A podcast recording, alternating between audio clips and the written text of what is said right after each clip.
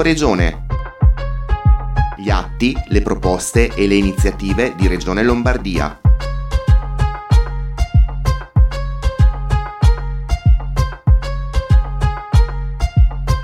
Benvenuti ad un nuovo appuntamento con Punto Regione. L'avevamo annunciato nell'appuntamento precedente, il Consiglio regionale avrebbe approvato la legge per valorizzare strade e sentieri di montagna. Così puntualmente è avvenuto il 13 luglio.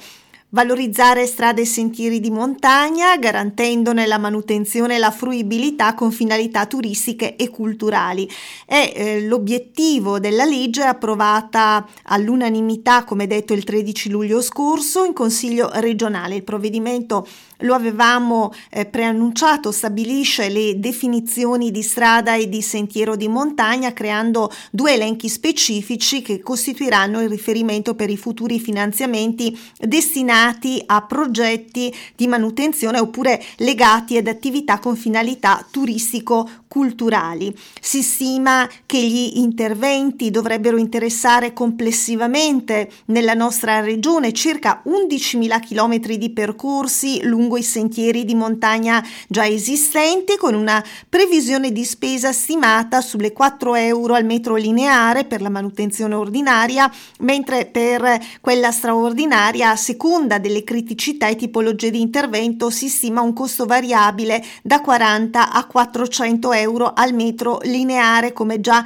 annunciato. In sede di prima applicazione della legge, al fine di avviare l'accatastamento dei sentieri e la creazione del registro delle strade di montagna, a bilancio per il 2022 viene stanziato 1 milione di euro. Un ordine del giorno presentato dal Partito Democratico, approvato all'unanimità dall'Aula, impegna la Giunta regionale a garantire un adeguato finanziamento anche per gli anni successivi, con una programmazione finanziaria a cadenza triennale che di fatto sostenga anche gli enti locali nelle eventuali nuove spese derivanti dall'applicazione di questa legge. Unanime via libera dunque anche ad alcuni emendamenti presentati dalla relatrice della legge, Carzeri, che inseriscono tra gli interventi finanziabili nella programmazione triennale anche i lavori finalizzati a migliorare l'accessibilità ai percorsi e che sollecitano l'ERSAF, l'ente preposto, nella cura e realizzazione del registro delle strade storiche, ad avvalersi del supporto del CAI, dell'ANA e delle guide alpine della Lombardia. La legge definisce sentieri di montagna di interesse storico, come avevamo ugualmente preannunciato, quei tracciati, cioè, che si sono formati naturalmente per effetto di continuo calpestio ad opera dell'uomo o di animali in un percorso privo di incertezze e di ambiguità, visibile e permanente.